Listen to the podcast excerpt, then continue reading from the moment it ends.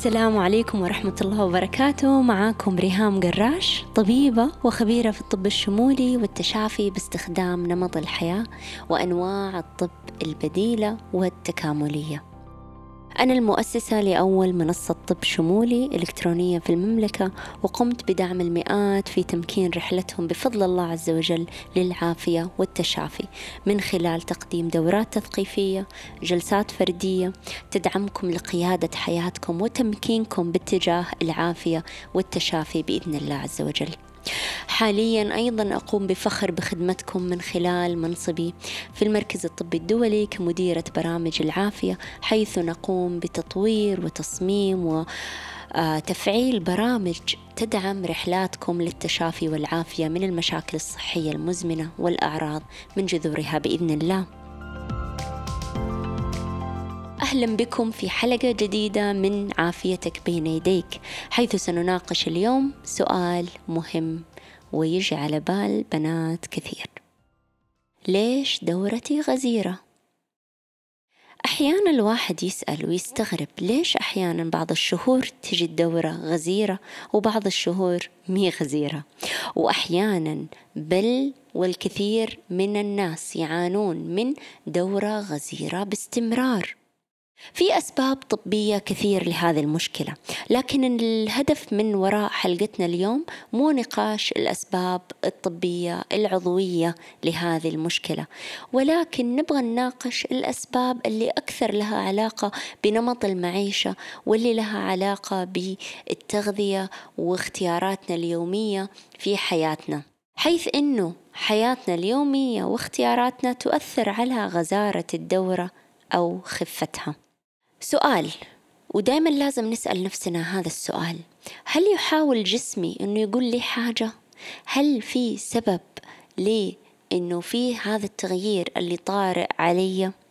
أحيانا يكون في سبب عضوي وأحيانا ما نجد هذا السبب العضوي ولكن في كلا الحالتين جسمك ترى قاعد يحاول يقول لك حاجة ولازم ما نتهاون بهذا الموضوع وما نتجاهله لأنه الجسم له لغة وهذه اللغة هي الأعراض.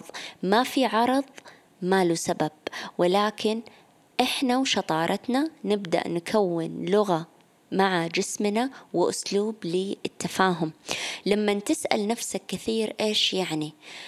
ممكن ما تلاقي الجواب من أحد خبير برا يجاوبك لكن صدقني أنت من خلال مراقبة نفسك راح تبدأ تلاقي الأجوبة لنفسك لأنه أنت طبيب نفسك وأكثر إنسان في الدنيا تفهم جسمك.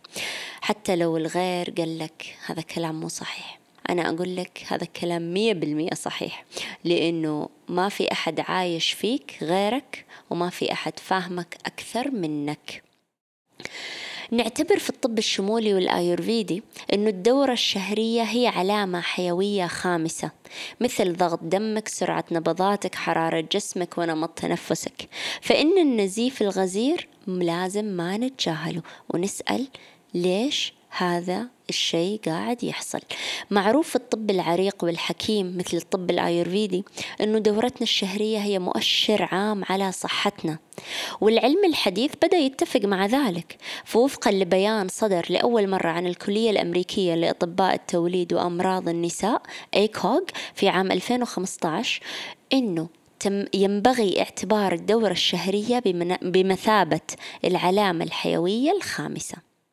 يشار إلى النزيف الغزير المعروف باسم غزارة الطمث بالنزيف لأكثر من سبعة أيام أو الاضطرار إلى تغيير الفوطة النسائية أكثر من مرة كل ساعة أو ساعتين.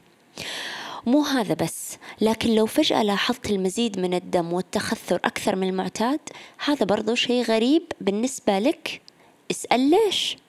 لأن الهرمونات وعافية المرأة شيء عظيم ومعقد مرتبطة ارتباط وثيق بالمشاعر والحالة النفسية نمط المعيشة السموم اللي تعرض لها المرأة الروتين اليومي الإجهاد التغذية.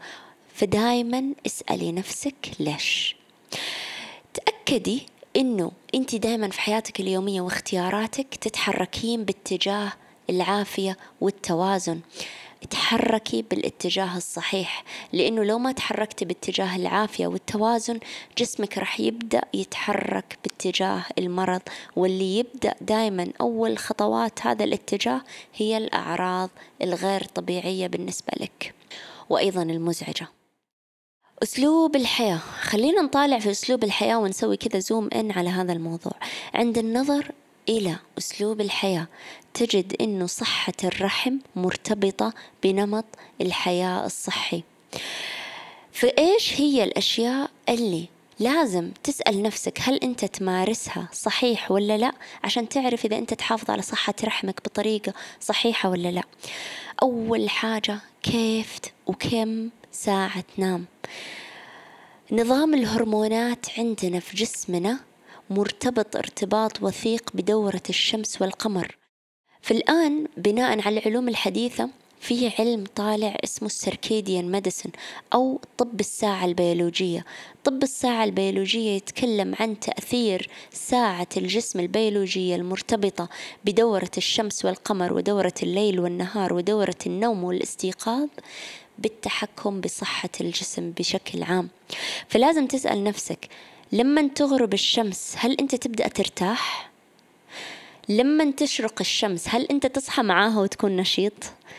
لأنه دورة الشمس والقمر والاستيقاظ والنوم لازم تكون متوافقة مع الدورة الكونية لأنه هذا التوافق يساعد على الاتزان الهرموني داخل جسم المرأة فإذا ما كانت هذه الدورة منتظمة دورة دورة النوم والاستيقاظ فسبحان الله تبدأ مشاكل الهرمونات تطلع عند المرأة وتبدأ كثير من الاضطرابات في صحة الرحم تظهر. جرب هذا الشيء. لما تبدأ تغرب الشمس حاول إنك تبدأ تخفف سرعة حركتك تخفف ازدحام جدولك. قبل النوم بساعة جرب إنك تطفي الأجهزة الإلكترونية حوالينك وحاول إنك قبل الساعة 11 الليل تكون مسترخي. دلقت جسمك بالزيت شربت شاهي أعشاب ولافندر استرخيت وبدأت تتنفس بعمق تنفس بطني وجهزت نفسك عشان تكون في سابع نومة حول الساعة عشر الليل. وقت النوم ساعاته جودته ما في شيء في الدنيا يقدر يعوضها. فلا تقول لي أنا نام عشر ساعات في النهار. مستحيل أي شيء يقدر يعوض نوم الليل. ساعات النوم في الليل هي ساعات الكبد هي ساعات تجديد خلايا الجسم هي ساعات تقوية المناعة هي ساعات توازن الهرمونات هي ساعات تنظيف الدماغ من السموم هي ساعات العافية. وسبحان الله يسمونها العلماء ينبوع الشباب الحقيقي ساعات الليل. يعد أسلوب الحياة المتوازن أساسا للصحة العامة وما نقدر نستبدله بأي شيء آخر لأنه ما في شيء يغني عنه. نجي نتكلم الآن عن الأعشاب الطبيعية والأغذية الخارقة أو اللي نسميها ال superfoods. في كثير من الأحيان ال superfoods والمكملات الغذائية تدعم النساء في الرحلة للتوازن مثل عشبة الشتافاري عشبة الشتافاري سبحان الله تساعد كثير على الاتزان الهرموني عند المرأة وهي عشبة آيورفيدية قديمة. أما بالنسبة للتغذية فالتنوع في أكل الخضروات والأغذية الغنية بالألياف والتقليل من السكريات والمعلبات والأغذية الغير طبيعية كثير يعزز من صحة هرمونات المرأة. شرب الشاي الأخضر أيضا مفيد لصحة المرأة وأظهرت الدراسات أنه له دور كبير في الوقاية من سرطان الثدي. اللي ما يتحمل الشاي الأخضر ما في مشكلة ممكن يس يكثر من المشروبات العشبية الأخرى مثل البابونج شاي الخزامة والمشروبات العشبية الأخرى الغنية بمضادات الأكسدة. يمكن أن يساعد الطعام اللي نتناوله وطريقة تناولنا للطعام في تشجيع دورة شهرية صحية أو أحيانا لما ناكل بسرعة بعجلة آه، أوقات أكلنا الطعام غير منتظمة وغير مرتبة ممكن هذا الشيء يلخبط الدورة الشهرية ويعطلها ويسبب غزارة في الدم اللي ينزل من هذه الدورة الشهرية. بالنظر إلى طعامك ونظامك الغذائي اسأل نفسك. سبحان الله إحنا في عالم العافية نركز كثير إحنا إيش ناكل. لكن أبغى أسألكم اليوم أنت كيف قاعد تاكل؟ هل تاكل في أوقات منتظمة؟ هل تاكل كميات معتدلة؟ هل أنت وأنت تاكل مركز مع طعامك طالع في داخل مع طعامك تجربة جميلة وأنت قاعد تاكله أو أنت تاكل بالتشتت تاكل وأنت تجري تاكل وأنت ما تدري أنت إيش قاعد تاكل تبدأ الأكل وتنتهي من الأكل وأنت ما طالعت في الصحن قاعد طالع في التلفزيون قدامك. هذا كله يأثر على قدرة الجسم الاستفادة من هذا الغذاء والطعام. فاسأل نفسك كيف أنت تأكل؟ لازم تاكل بانتظام لازم ساعات الأكل تكون متناغمة مع ساعات قوة الهضم سبحان الله. في الطب الآيورفيدي يقول لنا أنه الهضم يكون قوي جدا وفي أقوى حالاته وقت الظهر ما بين الساعة 11 للساعة 1 الظهر. فلازم ناكل أكبر وجبة في اليوم في هذا الوقت. والهضم يكون جدا ضعيف بعد غروب الشمس فلازم نبدأ نخفف أكل ونقلل أكل.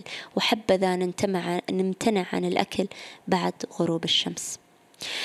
كل شيء يودينا طريق العافية. لو قدرنا نطبقه حتى سبعين بالمية مو شرط مية بالمية راح نلاحظ تحسن عظيم في حياتنا. سبحان الله. أبغى أكلمكم الآن عن آه، سكر الدم. سكر الدم له دور كبير وقوي في إعادة توازن الهرمونات وتوازن الهرمونات لها دور كبير وقوي في دم الدورة الشهرية المتوازن الغير غزير. سكر الدم لما يكون غير متوازن ويكون مضطرب هذا الشيء آه، يؤدي إلى اضطراب هرموني أو الاضطراب الهرموني يؤدي إلى آه، لخبطة في الدورة الشهرية وأحيانا يكون غزارة في نزول الدم. يؤدي تخطي الوجبات أو أكل الوجبات آه، السريعة أو الغنية بالكربوهيدرات المكررة مثل الدقيق الأبيض الباستا الحلويات إلى ارتفاع نسبة السكر في الدم بسرعة مما يؤدي إلى زيادة مستويات الأنسولين. الأنسولين هو هرمون مسؤول عن إخراج السكر من مجرى الدم إلى الخلايا للحصول على الطاقة. ولكن يرتبط الأنسولين المتزايد بزيادة مستويات هرمون التوتر الكورتيزول. ويبدأ يقل بالتناسب هرمون البروجسترون وتبدأ المرأة تصاب بحالة منتشرة ألا وهي هيمنة الإستروجين.